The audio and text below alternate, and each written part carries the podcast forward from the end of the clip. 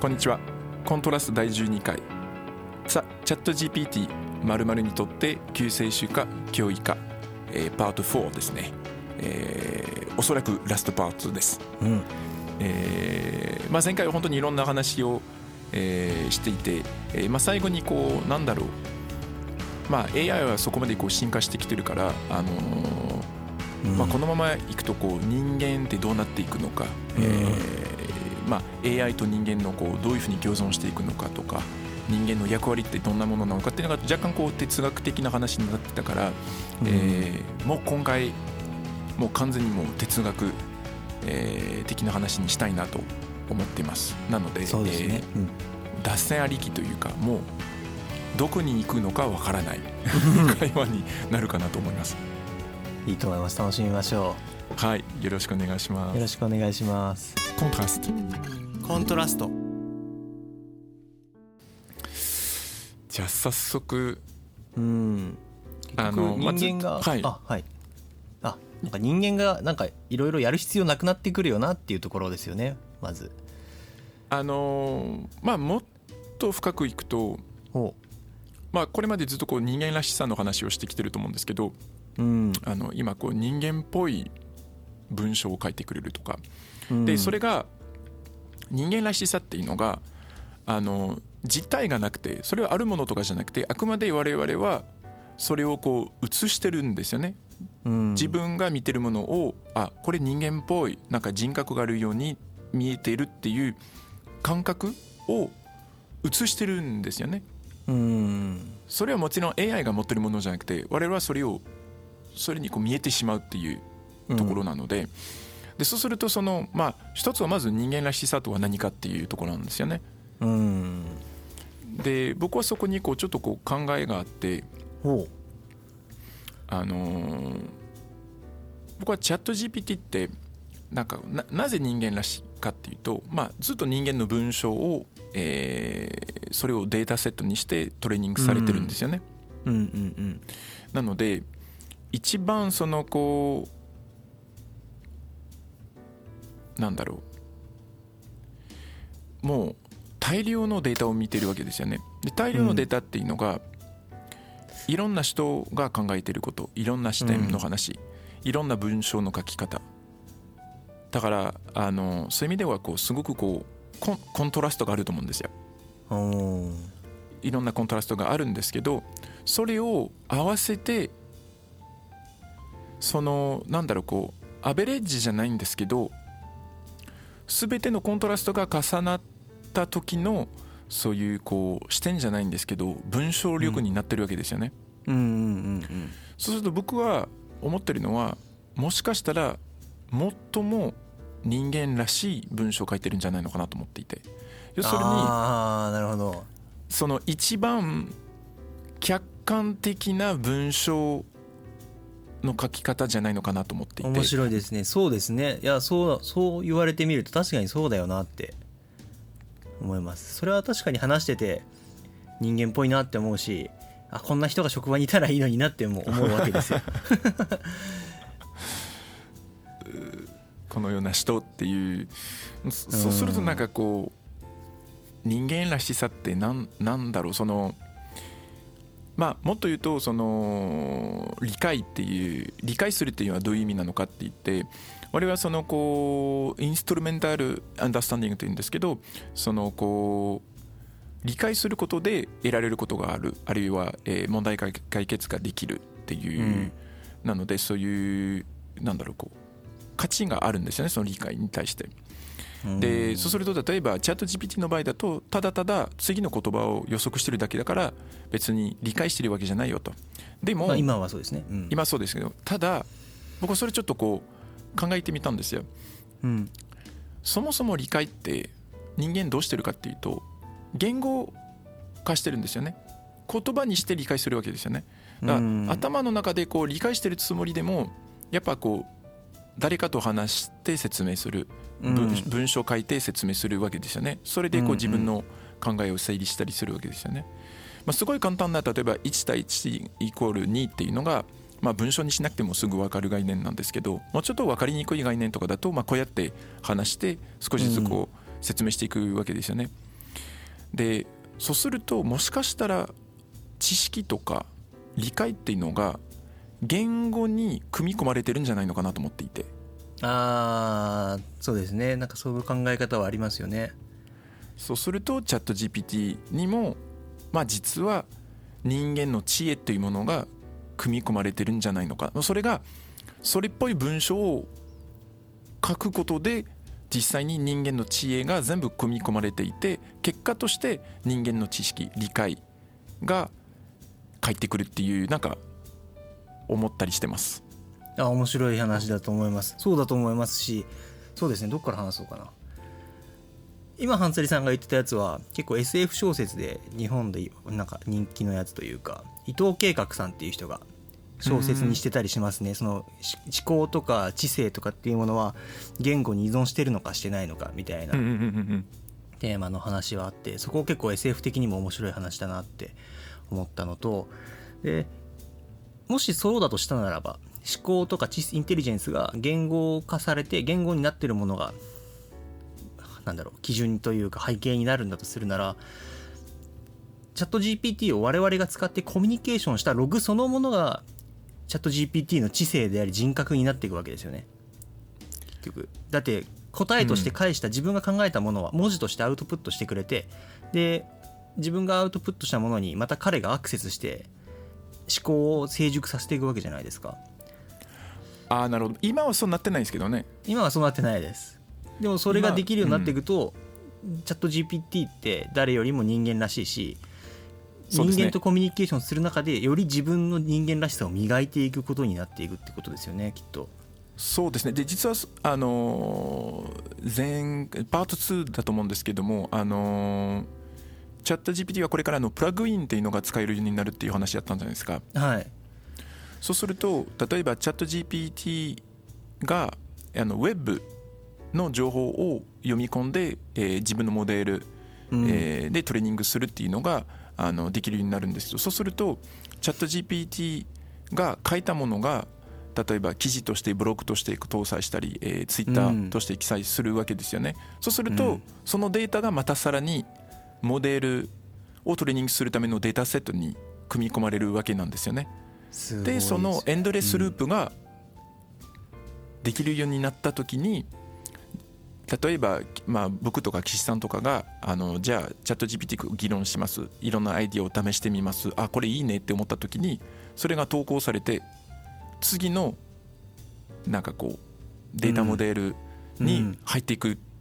ことがある、うんうん、あると思うんですよね。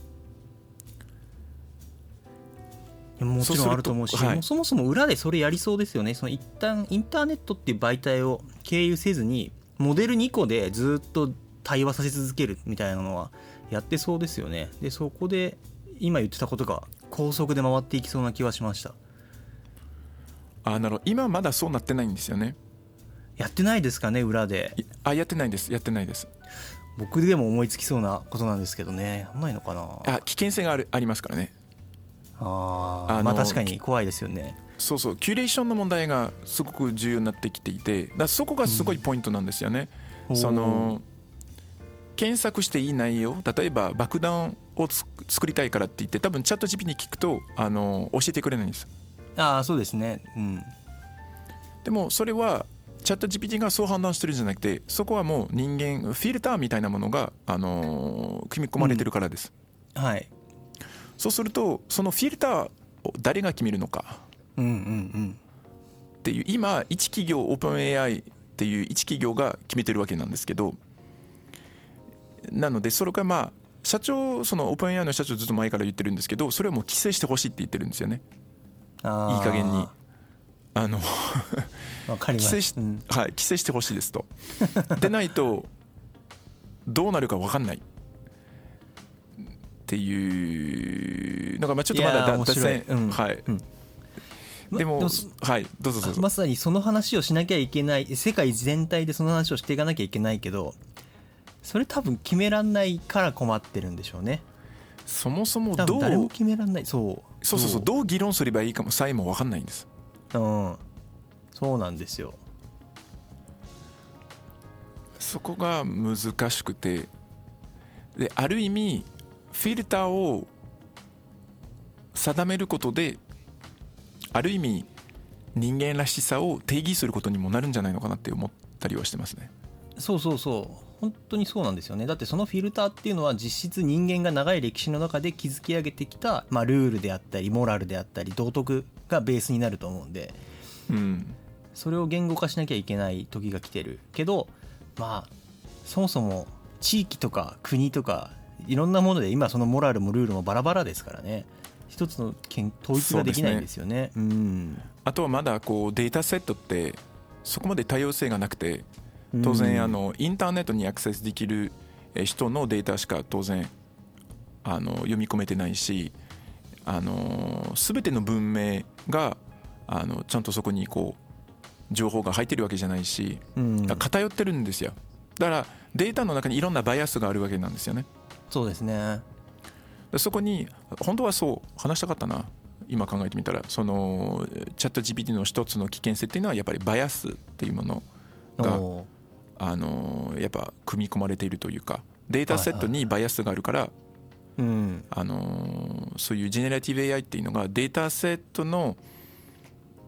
あのをベースにしてこうトレーニングしてえと最適化していくので、もしバイアスたくさん入っていると当然その最適化の仕方にバイアスが入っちゃうんですよね。そうですね。それによってバイアスのあの持続につながってしまうんですよね。うん、っていう危険性もあるので、そうするとこう今チャット ジーピーティー が人間らしいってなるとバイアスのある人間らしさになっちゃうんですよね。そうですそうですし、でも人間らしさってもうバイアスの結晶みたいなものだから。ああなるほど、そうそうそうきたかそうなんですよ。人間らしさって、人間らしい誰かって、まあ、僕でもハンサリさんでも誰でもいいんですけど、人間連れてきたらバイアスの塊なわけですよ。逆にバイアスがあるからその人の人格、その人らしさを形成していると思うので、そのフラットになっちゃうとなっちゃうとというか、まあどうなんだろう、今はフラットな状態だと思うんですよ。でもそのルールとかをつけたりモラルとかいろんなものを肉付けしていくと、それってやっぱりその人のものがバイアスになっちゃうとは思うんですよね。だって爆弾の作り方を知ってちゃいけないっていうのは一つのバイアスじゃないですか、もうそれ自体が。まあイデオロギーですね、一つのイデオロギーですよね。そうそうそう、うん、だから本当にピュアで危ない存在か、どこかのイデオロギーに染まったモラルを身につけるかのどっちかしかないのかなっていう気は。そうですね。あとはおそらくチャット ジーピーティー はまあ民主主義はえ正しいっていう前提で多分いろんな理念があのできてると思います。だからそのそもそも民主主義を信じない人とか、えー、っていうのであれば多分チャット ジーピーティー にはすごいこうバイアスがかかってるっていうふうには見えると思うんですよね。そうですよね。そういう意味だと民主主義国家じゃない先進、先進国というか技術のある国だとまたそういう別の エーアイ が別のモデルがいるんですかねどうなんでしょうね。まあ知る余地がないですけど、まあはいまあ、だから多分その中国とかはおそらくすごいあの規制はすると思います。あ、チャット ジーピーティー 自体はもう規制しまくりだしでしょうね、まあ、そもそも規制でいうとイタリアとかはもう規制が入ったし、ドイツも規制するかもって言ってますしね。だから民主主義の国でも規制は入りそうですね、うん、まあだから規制したところで何も変わらないので、それが問題 の, あの先送りだけなんですよね。そう、自分の生きてる間には静かにしておいてくれっていう話しかないですね。そうそうそうそう、政治家目線でそうなんですよね。でも先送りだけなので、あの エーアイ は止められないんです。結局人のイノベーションってあのクリエイティビティって止められないので。止められないです。不可、不可、不可逆ですしね、うん、そうなんですね。戻らない、うん、戻らない。でもまあでもそうですね、まあ、僕は一つのこう希望を抱いてたのは、そのチャット ジーピーティー とかそういったあのジェネレティブ エーアイ に対してこう希望として抱いてたのは、人間のデコボコをフラットにしてくれるっていうところなんですよね。うーん、まあ、もちろん人の面白さとか個性っていうのがデコボコにある、うんうん、がそのデコボコの衝突でのコミュニケーションがなかなか取れないとか、あるいはこうその客観的な話ができないとか、客観的なその心理っていうところにたどり着けないっなぜかっていうとみんながやっぱこうデコボコを持っていて自分の主観的なあの視点であの世界を見てるからだと。うーん、でももちろん人の体験って主観的だからそれは仕方がないだし、その客観的なこう答えを見ても自分に当てはまらないとか共感できないっていうこともたくさんあるし、うーん、だけどそのこれまでじゃあその客観的な知識とか知恵っていうのはどうやって定義するかっていうので、あのまあ昔はそれは宗教だったり、えその普遍的なあの真実とか真理ありますよみたいなえのがあったと思うんですけど、でそれがあのじゅうきゅう世紀とかで大体こうもうそれが科学の領域だって言って、科学がそのなんかこう客観的な知識とか知恵にえ対するこう独占権を持ってるみたいな流れだったと思うんですよね、哲学的には。ただモラルっていういいのか悪いのかっていうのは科学ではあの語れないから、みんなあの結局こう困っちゃうっていうことで、やっぱそのニヒリズムにつながっちゃったんですよね。そので結果としていいか悪いかっていうのはもう個人個人で判断していく、まあそれがいろんな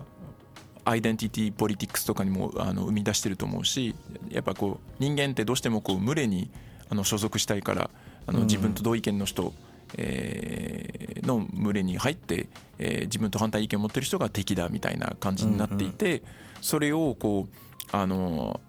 煽ってね政治活動があったりとか経済があったりって、まあなんかこう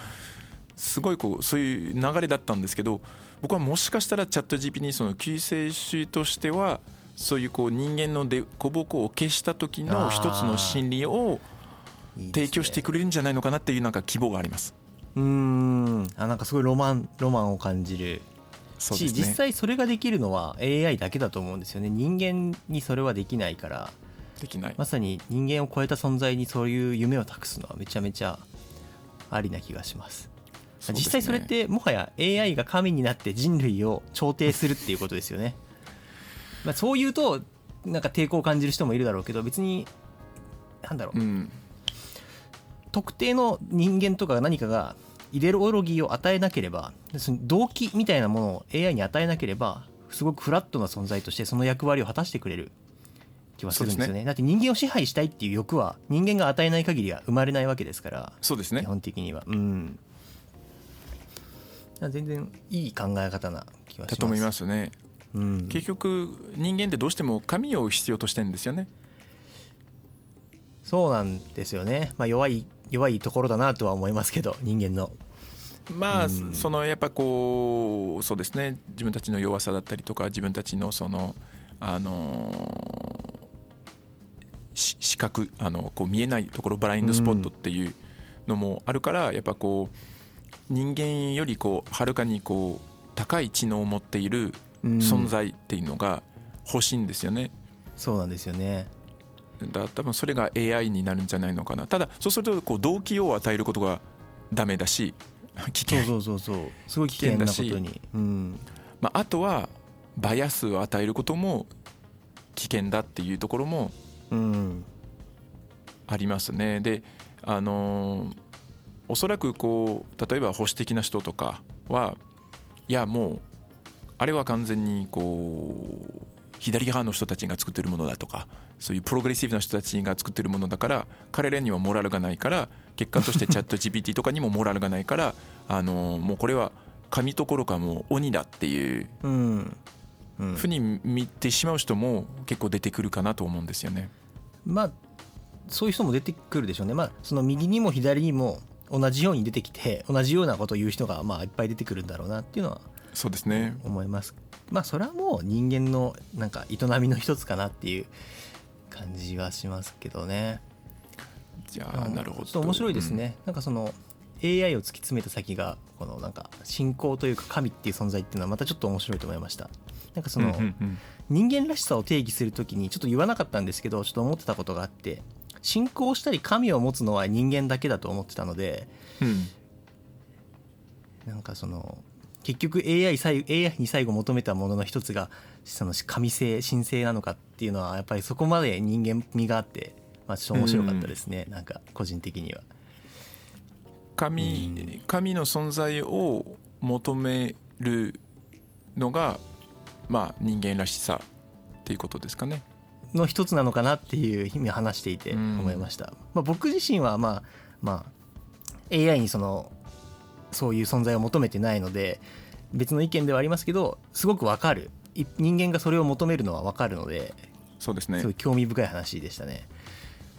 まあ、あとはなんか進化論とかでも説明できるんですよその 神, 神の存在を求めることおあそうなんですねはいあのー、せっかくなのでそれを聞きたいですそうですねえっ、ー、とですね、えー、なかなか、まあ、グループグループ進化論で言うんですよねでそれすごいこう賛否両いまだに賛否両論であのダーウィンダーウィンの進化論って基本的にこうあの遺伝子なんですよねなのでえっと人単位でしかあの考えられてないんですけど